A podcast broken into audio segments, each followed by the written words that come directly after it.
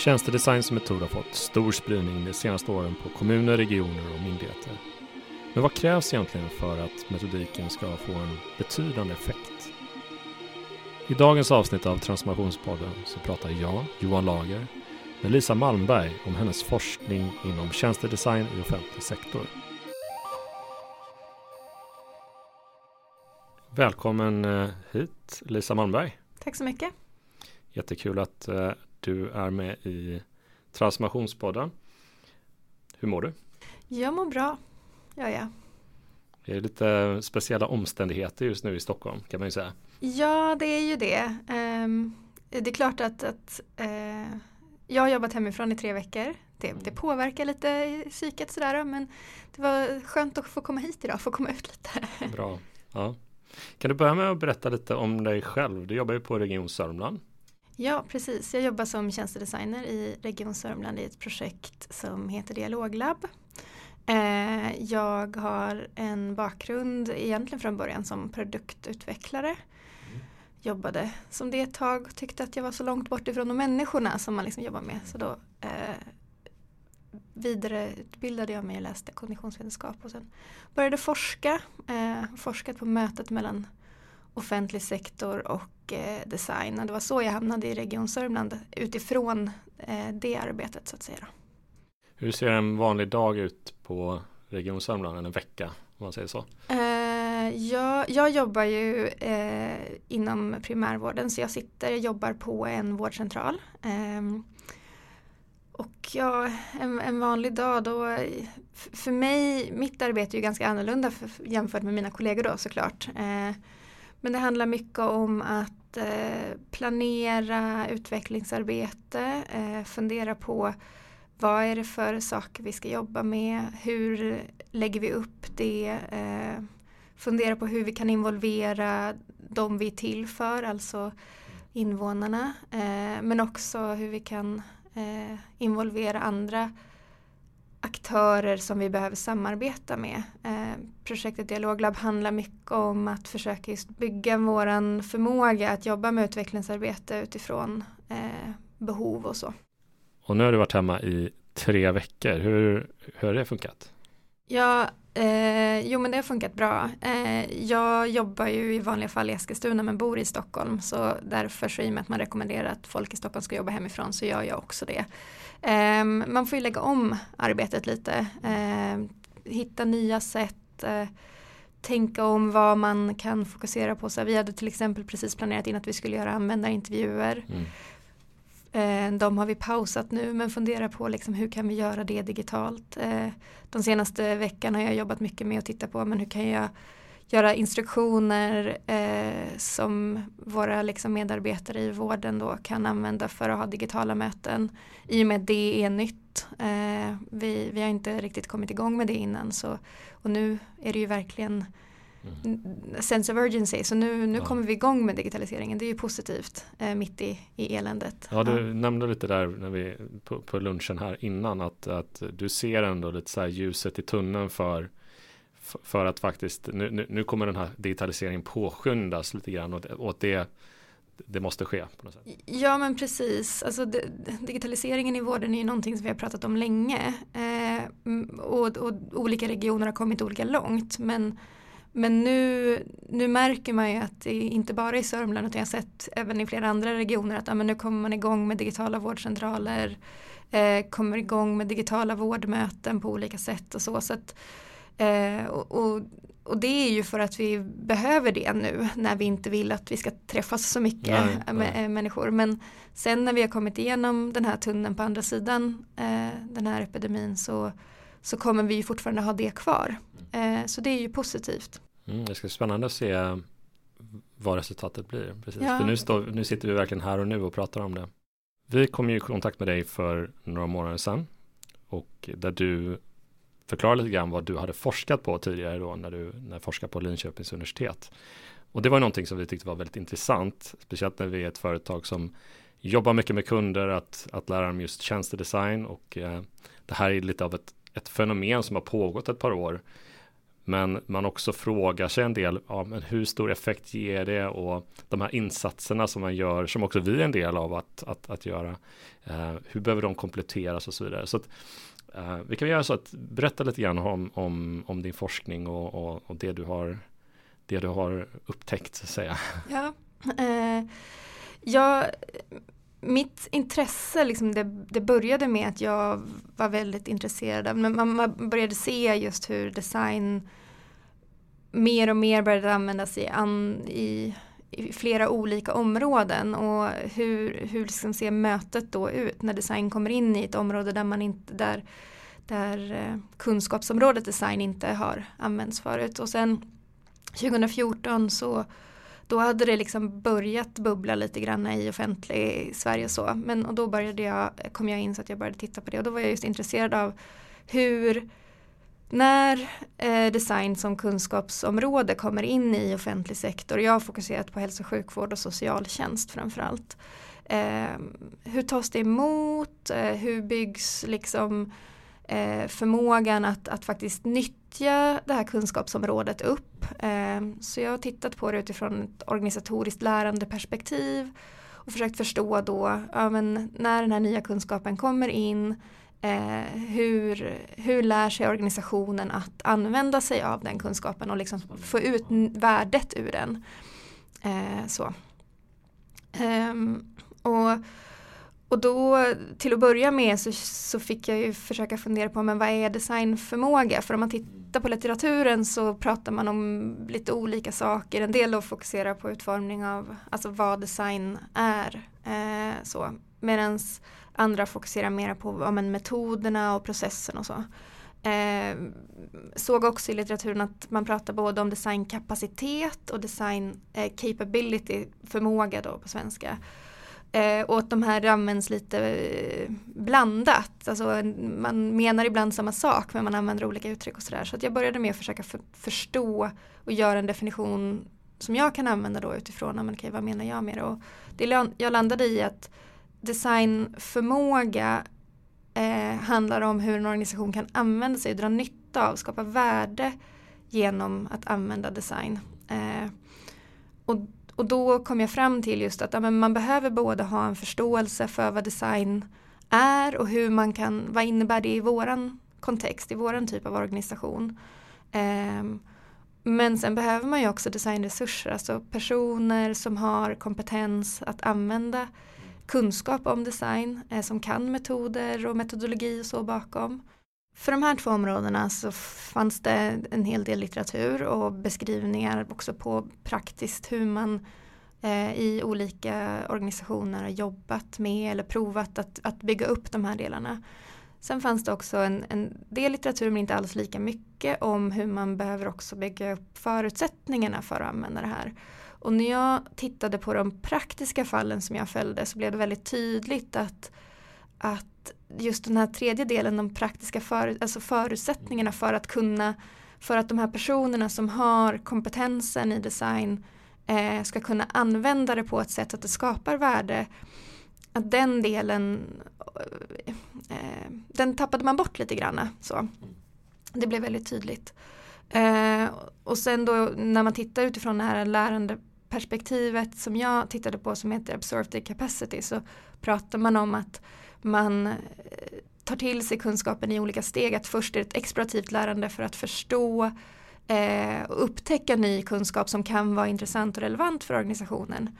Innan man går in i ett transformativt lärande som handlar om att eh, försöka se, men okej, man, man har bestämt sig för att det här är en kunskap som är värdefull, som kan vara intressant för vår organisation. Mm. Men att då försöka få den att passa in i, ja men med de arbetssätt och rutiner och den kulturen vi redan har. Eh, så både att få liksom den här nya kunskapen att, ja men lite grann som en pusselbit som man vrider och vänder lite på, att man får försöka se, ja men okej hur, hur, hur får vi den att passa? Eh, innan man kommer till, till det läget där man faktiskt fullt ut kan eh, eh exploatera den nya kunskapen. Det klart så att man kan ha ut ett värde av det redan i de tidigare skedena men det är liksom först i det sista skedet som man eh, kan kräma ur det där liksom mm. fullständiga. Så du ser att det, det, är någon typ av mognadstrappa som organisationerna måste eh, vad heter det, kliva upp på eller Ja men det, det, är liksom olika processer som man måste gå igenom. Det, det, går inte att bara direkt upptäcka ny kunskap och sen hoppa direkt till steget där man har Nej. förmågan att fullt ut eh, använda den liksom. Utan man måste hitta, hitta fram till hur, hur, hur passar den här in och hur kan vi i vår organisation med våra förutsättningar eh, få ut det här värdet. Och det innebär ju att det går inte att liksom ta ett recept som funkar för alla. Att men okej, så här implementerar vi eh, design i vår organisation. Utan det beror ju jättemycket på vad har vi för, hur, hur, eh, hur är vi organiserade, vad har vi för typ av eh, förutsättningar eh, att ta in kompetens utifrån eller behöver vi utbilda vår egen personal och sådana saker. Det kommer se väldigt olika ut för olika organisationer. Och, eh, och därför så behöver man liksom vara i den där mittenfasen och eh, ja, men vrida och vända på saker eh, för att bygga upp de här strukturerna då som möjliggör att vi kan använda design på ett sätt så att vi får ut värdet. Och, och det jag eh, kunde se då i min forskning var just att mycket fokus läggs på att eh, få organisationer att upptäcka eh, att design är mer än färg och form och få dem att, att, att förstå det och förstå värdet. Eh, så. Och mycket eh, fokus läggs också just på att eh, utbilda eh, personal i, ja, men i design, tjänstedesign till exempel. att ehm, så här gör man en designsprint eller liksom sådana saker. Men man har i alla fall tidigare, det börjar komma mer nu ska jag säga de senaste åren upplever jag, men, men innan så har man inte fokuserat lika mycket på det här, de här bitarna som vi faktiskt måste jobba med i vår egen organisation för att eh, också kunna liksom dra nytta av de här grejerna. Eh, det spelar ju inte så stor roll hur många i vår organisation vi utbildar i att använda tjänstedesign om vi sen inte har förutsättningarna för dem att använda den kunskapen.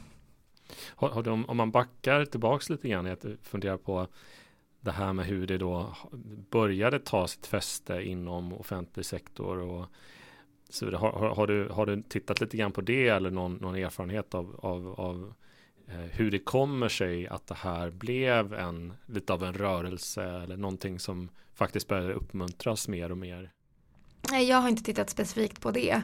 Men min upplevelse är att åtminstone inom hälso och sjukvården så har det eh, det har kommit mycket mer med, mycket med att vi har eh, det har skett en, en, en utveckling inom hälso och sjukvården där vi eh, tänker mer på att vi behöver ta patientens perspektiv. Alltså vi, vi har varit duktiga på att ha patienten i fokus men sen har man börjat förstå mer och mer att vi behöver också förstå patientens perspektiv så att vi eh, tar patientens fokus. Så, eh, och det handlar om, om, att man har jobbat, börjat jobba mer och mer med personcentrerad vård kallas det för. Och jag upplever lite grann att det där har gått lite parallellt. Liksom att när, ju, I utvecklingen av personcentrerad vård så har man sett att okay, tjänstedesign är ett verktyg för oss att utveckla det. Och så har det liksom blivit att man har så design har liksom kommit in eh, i den här kontexten genom att vara bra på att ta användarens perspektiv. Och det upplever jag att så är det i mång, många fall i, i, kommunal verksamhet också. Att man har kommit till en punkt där man känner att men, vi måste bli bättre på att förstå dem vi är till för. Och sen så har det liksom blivit vad, eh, ja, men vad, vad design och tjänstedesign kan bidra med. Eh, kan jag också eh, tänka mig att och även själv uppleva att det är ett väldigt till det är väldigt tilltalande när man börjar prata om att nu är det metodik som, som tar liksom medborgarens perspektiv och, och så vidare. Och, eh, och det känns ganska logiskt att man vill, att man vill börja försöka jobba så. Mm. Den andra biten som, som vi på, på Hello Future ofta tittar på det är ju den digitala transformationen också.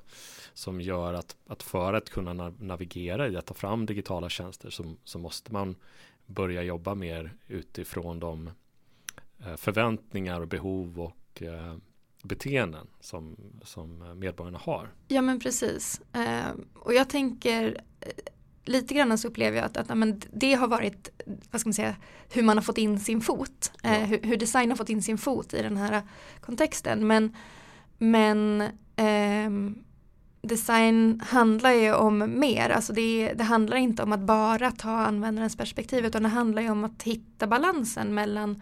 Användarens perspektiv och verksamhetens Verksamhet. förutsättningar och, och att eh, förstå eh, systemet, hur liksom olika delar påverkar varandra. Och, och det tycker jag också att där märker jag att av, på de här åren som, som eh, jag har i alla fall följt fältet så tycker jag att det börjar ske en, en mognad där, där man liksom börjar förstå att ja, men okej, vi kan faktiskt använda det här mer men för strategiskt arbete och så också.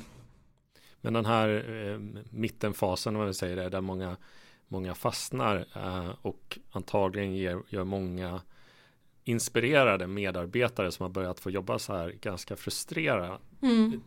Att de blir rätt frustrerade då i den här mm. processen. Vad, vad, vad händer där? Så att säga? Eller vad, vad ser du för, för um, eller som är risker eller saker och ting som Ja, alltså både det som jag då såg när jag var i min forskning men sen det som jag också sen sett när jag började jobba själv inom eh, eh, hälso och sjukvården då är ju att mycket handlar ju om att, eh, att det inte finns eh, jag ska inte säga att det inte, in, det är inte det att det inte finns tid men man är inte van vid att prioritera utvecklingsarbete så man prioriterar inte den tiden. Eh, och eh, att, att att det, liksom, det är svårt att hitta balansen mellan kärnverksamheten och utvecklingsarbetet. Och hur man ska eh, tänka på hur de förhåller sig till, till, varandra i form av prioriteringar och sådana saker. Så, så, mycket är ju just det att, att personalen ofta vill gärna vara med och utveckla och eh, inte alls så förändringsobenägna som man ibland eh, ger sken av. Men men det är inte alltid det finns liksom förutsättningarna i form då till exempel att, att man får ordentligt avsatt tid. Men det, det jag har upplevt nu i Dialoglab eh, där vi liksom jobbar då med de här grejerna är att även om vi skapade förutsättningar i form av att sätta av tid och vara väldigt tydliga ifrån ledningshåll att den här tiden eh, är avsatt för utvecklingsarbete så är det ju mycket också en kulturfråga och det att, att ställa om att det är okej okay att jag prioriterar den här tiden till utvecklingsarbete. Så därför så handlar de där att, att skapa de här förutsättningarna handlar ju också om att skapa så att man som, som medarbetare känner att ja okej okay, jag har fått en, en påse med så här många timmar men hur ser det ut i, i verkligheten om jag fokuserar på att göra det nu vad, vad av kärnverksamheten blir, blir då kanske lidande och sådana saker. Då behöver man ju jobba med att, att både skapa då förutsättningar som man kanske schemalägger på ett sätt så att ja, men, när jag är iväg och jobbar med utvecklingsarbete så finns det någon av mina kollegor som, eh, som fokuserar på vår kärnverksamhet. Men också eh, få in ett tänk tror jag att eh, ja, Eh, det blir någon av våra eh, eh, användare, våra kunder, eh, patienter, brukare, vad det nu är för någonting. Som kanske inte får hjälp eh, lika snabbt och givetvis är det livshotande och sådana saker, då måste man alltid prioritera det. Men, men man måste också, tror jag, få in det här tänket att om vi jobbar med utveckling nu så kan vi hjälpa fler eh, framöver än vad vi gör. Så man, kan komma, komma bort ifrån bara här och nu-tänket. Och det, det, där är ju en, en resa som man måste göra och där, där organisationen behöver skapa förutsättningarna för att man också ska kunna göra den kulturellt. Eh, så det är både ett, ett, ett, mindset och ett liksom rent praktiskt, hur, hur kommer vi dit? Hur har det varit nu när du eh, har börjat jobba på Region Sörmland och nästan Eh, du hamnar i samma skor som en, som en del som det forskat kring. Mm. Vad har du fått, mer fått bekräftat? Ja men eh, en av de sakerna som jag definitivt skulle säga att jag lärt mig sen jag liksom kom ut i, i verkligheten eller vad ska vi säga. Det är att um, jag har fått bekräftat att väldigt mycket handlar om, om ledningen och ledningens eh, hur, hur de tänker kring och eh, eh prioriterar utvecklingsarbete. Men någonting som jag inte tänkte på och inte förstod eh, när jag liksom eh, var forskare det var liksom, även om jag förstod att ja, men det här är inte så lätt och man har liksom eh, eh det finns chefer ytterligare ovanför och sådana saker. Men den, den biten, det, det, är inte så svårt att förstå liksom. Men däremot förstå skillnaden mellan att vara i ett förvaltande läge, vilket väldigt många av våra chefer inom offentlig sektor är, och att vara i ett utvecklingsläge. Det är två väldigt, väldigt olika saker. Eh, och som kräver eh, ja, men både eh, olika kanske lite personlighet men, men, men framförallt olika sätt att, att agera och att kunna växla mellan de två det är inte helt lätt. Det måste man ha en ödmjukhet för. Eh, så, så, förståelsen för liksom det förvaltande läget eh, Nej men som sagt var att, att det, liksom, det är inte samma sak att förvalta och att utveckla.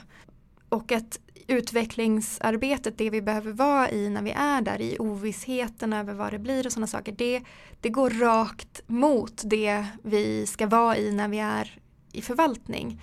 Det innebär ju att, att det man som chef, om man är, liksom, så, man är skolad i det förvaltande, så ska man helt plötsligt lära om och eh, vara bekväm med i att vara någon i liksom ett läge som är tvärtom. Det blir en krock där eh, som, som man behöver förstå och kunna förhålla sig till. Och jag tänker att det, det är en del av det som, som det där mittenläget, lärandet handlar om. Att förstå, ja men okej, vad, vad är skillnaden mot det förvaltande läget? Eh, i vilket sammanhang ska vi vara där och i vilket sammanhang ska vi vara i ett utvecklingsläge. Eh, så att designarbetet eh, är ju liksom inte någonting som passar på allt hela tiden utan att man måste förstå liksom när, när ska vi använda det och när, när ska vi använda det som vi har gjort tidigare liksom. Jag ser ju framför mig nu en av de här modellerna som vi använder ofta på, på Hello Future som har dykt upp i den här podden eh, ett antal gånger, den här three box solution. Ja, just det. Där man då försöker på ganska enkelt sätt försöka kommunicera till organisationer, ofta inom offentlig sektor, att visst det finns en box med förvaltning där, som är jätteviktig och den kan man ju också använda viss designmetodik kring, men det är inte det som är fokus, utan där handlar det mer om att få det gjort som som måste få, få gjorts och, och försöka göra det så bra och effektivt som möjligt. Eh, men sen har vi också en, en box där vi verkligen behöver utforska och där måste finnas en frihet och ett mandat för att, att använda eh, den här typen av metodik för, för att skapa då som vi säger, utvecklingsarbetet och framtidens digitala tjänster eller ja, innovativa tjänster eller vad vi nu vi kallar det. Ja, precis. Eh, ja, jag, jag har ju upptäckt den tack vare er på Hello Future faktiskt. Jag, den, den är någon, jag använder den ganska ofta just när jag pratar med eh, chefer och ledare. Just för att jag upplever att den, den, den funkar bra för att liksom få den här förståelsen för skillnaden mellan det förvaltande och det utvecklande. Förstå att man behöver både och. Vi vet ju att de största majoriteten som lyssnar på den här podden är personer som eh, sitter lite i dina eh, skor också nu eller om de driver någon typ av utvecklingsarbete. De har fått ett ansvar för att kanske börja implementera tjänstedesign eller gjort mm. det med varierad framgång. Eh, och begreppet och metodiken är väldigt välkänt för dem. Och de känner kanske det här igenkännandet nu att ja, jo, mm. jag sitter också fast och jag känner också att de här förutsättningarna inte kanske var så bra som, som det var från början. Och jag har ju erfarenhet av det själv då från min, min tidigare jobb inom offentlig sektor där vi drev ett, ett utvecklingsarbete av att implementera tjänstedesign, ett utvecklingslabb och eh, där vi också såg att efter ett tag när vi kom, när vi verkligen kände att vi hade momentum så, så stötte vi på saker och ting och det var väldigt svårt på något sätt att identifiera varför kommer vi inte riktigt längre här nu och man hade kanske lite olika um, man kanske gjorde lite olika analyser kring det um, och, men, men det var väldigt svårt att navigera och veta vad är nästa steg här för att vi ska kunna skapa den här förmågan. Mm. Och, och, och, jag tänker det att vad, vad, har vi skickat med dem då utifrån dina, inte bara erfarenheter men, men också forskningen då? Vad, vad skulle man kunna eh, vrida lite på. Trebox är en, eh, en, en bra modell så att, säga, att börja mm. visa och kanske förankra hos chefer. Vad, vad, finns det mer du tänker på? Jag tänker att, att fundera igenom vad är det för typ av utvecklingsarbete vi känner att vi behöver göra där, där vi är. Eh, och sen fundera på, men okej, hur, hur vill vi göra det? Vad, vad, vad, förutsätter det då? Hur många personer behöver vi kanske? Hur lång tid tror vi att det tar? Och sen titta på ja, men hur skapar vi då utrymmet i vår verksamhet så att det går att göra jämte vår kärnverksamhet. Eh, och som, som chef och ledare så tänker jag att det handlar mycket om att, att, ja, att uppmuntra och att visa medarbetarna att det här är viktigt arbete. Eh, så att även om man då kanske känner att om jag som individ känner att nej, men om jag lägger in tid på det här så blir kärnverksamheten just nu lidande så är det ju viktigt att, att chefen då visar att att ja, men nu ska vi prioritera det här, nu, nu behöver du fokusera på det här. Eh, så, och sen efterfråga, att man som, som chef och ledare eh, visar att utvecklingsarbetet också har ett värde. Eh, så man efterfrågar utvecklingsarbete, man efterfrågar resultaten så att det inte blir det här att ja, men vi gör utvecklingsarbete och sen så eh, så blir det ingenting av det liksom. För då tappar ju också folk sugen. Eh, så att säga. Det, det tänker jag är, är viktiga delar eh, att jobba med. Eh, men, men jättemycket handlar om att, att skapa en, en kultur också där man inte hela tiden känner en press att ja, men om vi ska utvecklas så måste det bli perfekt och bra på en gång utan att man har en, en kultur där, där man mer har ett lärande förhållningssätt. Så att ja, men när vi jobbar med utveckling så handlar det om att vi lär oss hela tiden nytt. Även om den här lösningen som vi tänkte på kanske inte blev superbra men vad lärde vi oss av det då? Så det är ju ett, ett, ett mindset och förhållningssätt vi behöver ha. Att vi hela tiden funderar på hur, hur lär vi oss av det som vi gör? Um, och, och där återigen är ju chefen väldigt viktig. Alltså vad, vad är det för stämning man sätter i sin arbetsgrupp. Eh, så. Eh, och bygga upp sätt för ja, men hur fångar vi lärandet i, i de projekten vi gör. Eh, både sånt som går bra och sånt som går dåligt.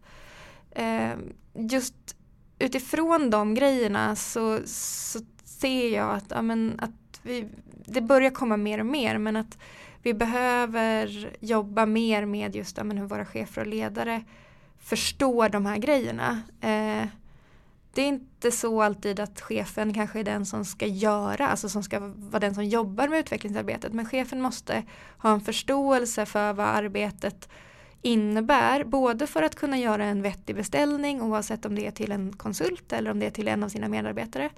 Men också för att förstå vad är det för förutsättningar jag behöver skapa runt eh, den här medarbetaren då som jag eh, säger åt att den ska jobba med utvecklingsarbete kring en specifik fråga. Så, så därför så behöver våra chefer och ledare bygga upp också en förståelse för just ja, men vad är skillnaden på det här förvaltande och utvecklingsarbetet. Hur, hur ska jag balansera de bitarna och vad, vad innebär det i utvecklingsarbetet när vi jobbar designdrivet och så på Hello Future, vi utbildar ju själv i tjänstedesign och metodik och eh, tycker att det är jättebra att man satsar på det här. SKR som de numera heter mm. har ju innovationsguiden och jag, jag, såg bara på, jag tror det var på LinkedIn att de kör nu eh, de här utbildningarna eh, digitalt. Ja, det är superhäftigt. Ja, och det är ju, sitter och lyssnar här nu och sitter hemma mycket, se till att dra nytta av allt det här nu som, som, som finns och, och ta del av det men samtidigt så är vi ju väldigt mån om att, att, man, att man jobbar med strukturen, att man jobbar med ledarskap, att man jobbar med vision, att man jobbar med kultur och där har vi ju ehm, ett, eh, ett, tidigare avsnitt eh, och en artikel och lite annat kring just den här 5C.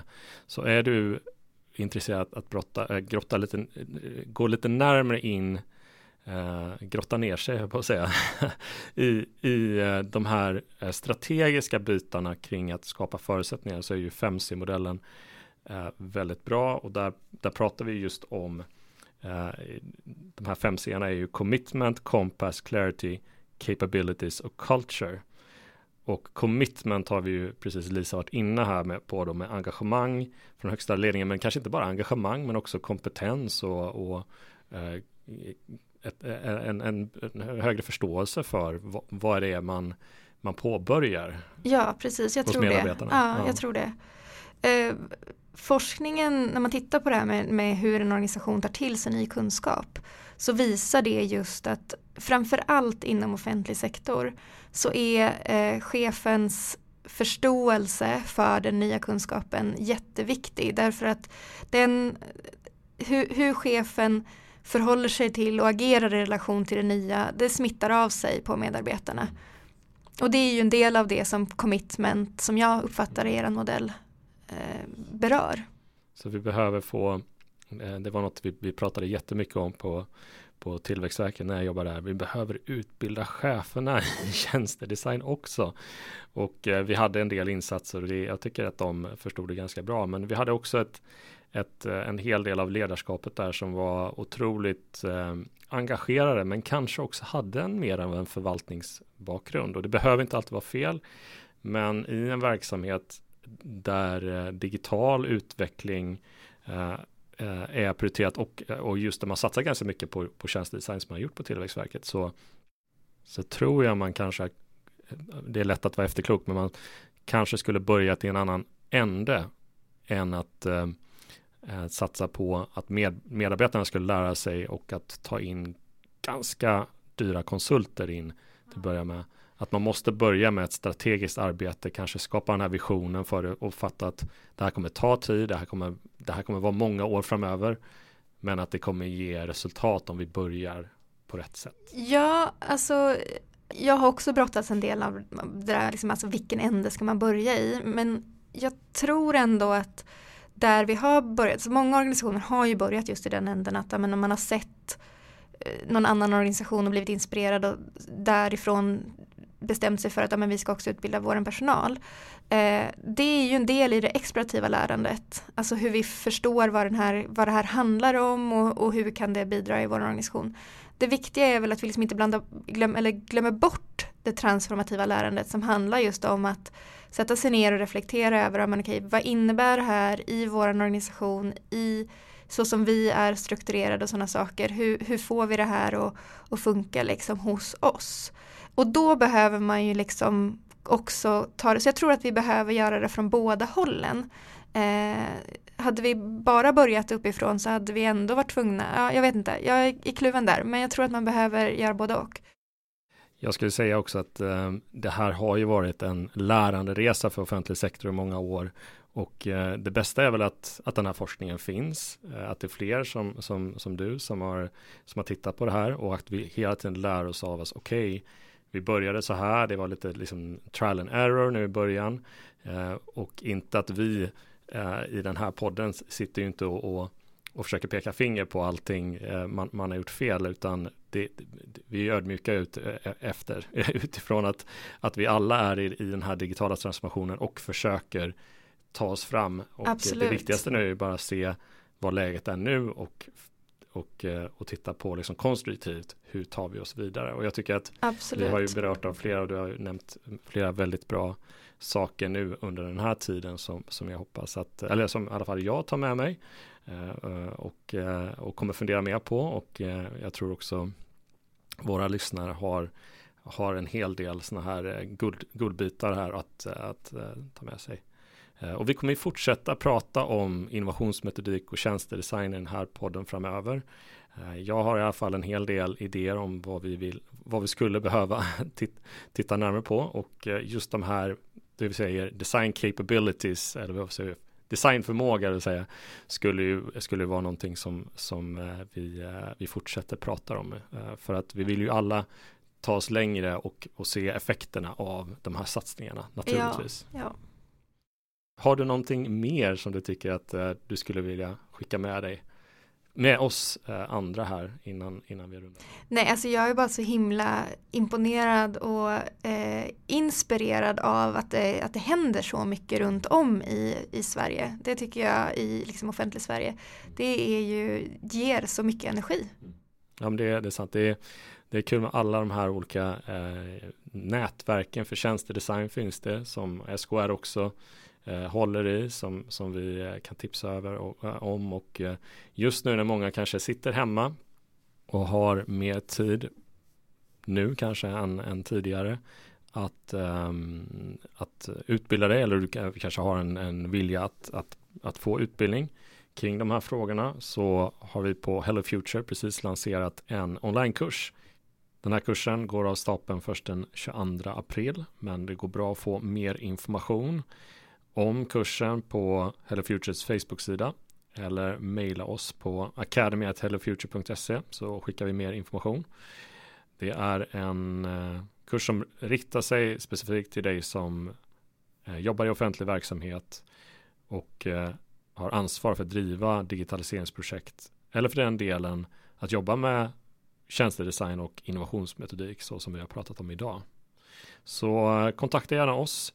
Ehm, Ja, academy at hellofuture.se eller enklast gå in på, på vår Facebook-sida helt enkelt.